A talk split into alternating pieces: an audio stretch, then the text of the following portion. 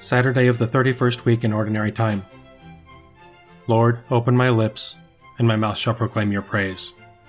Come, let us worship God, who holds the world and its wonders in his creating hand. Come, let us worship God, who holds the world and its wonders in his creating hand. Come, let us sing to the Lord and shout with joy to the rock who saves us. Let us approach him with praise and thanksgiving and sing joyful songs to the Lord. Come, let us worship God, who holds the world and its wonders in his creating hand. The Lord is God, the mighty God, the great King over all the gods. He holds in his hands the depths of the earth and the highest mountains as well.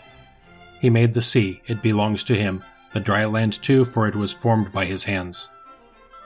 Come, let us worship God, who holds the world and its wonders in his creating hand.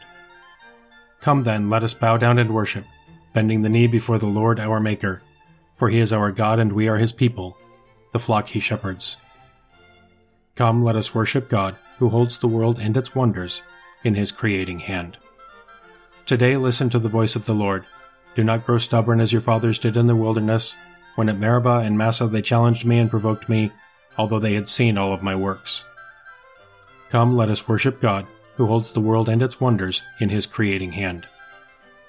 Forty years I endured that generation. I said, They are a people whose hearts go astray, and they do not know my ways. So I swore in my anger, They shall not enter into my rest. Come, let us worship God, who holds the world and its wonders in his creating hand. Glory to the Father, and to the Son, and to the Holy Spirit, as it was in the beginning, is now, and will be forever. Amen. Come, let us worship God, who holds the world and its wonders in his creating hand.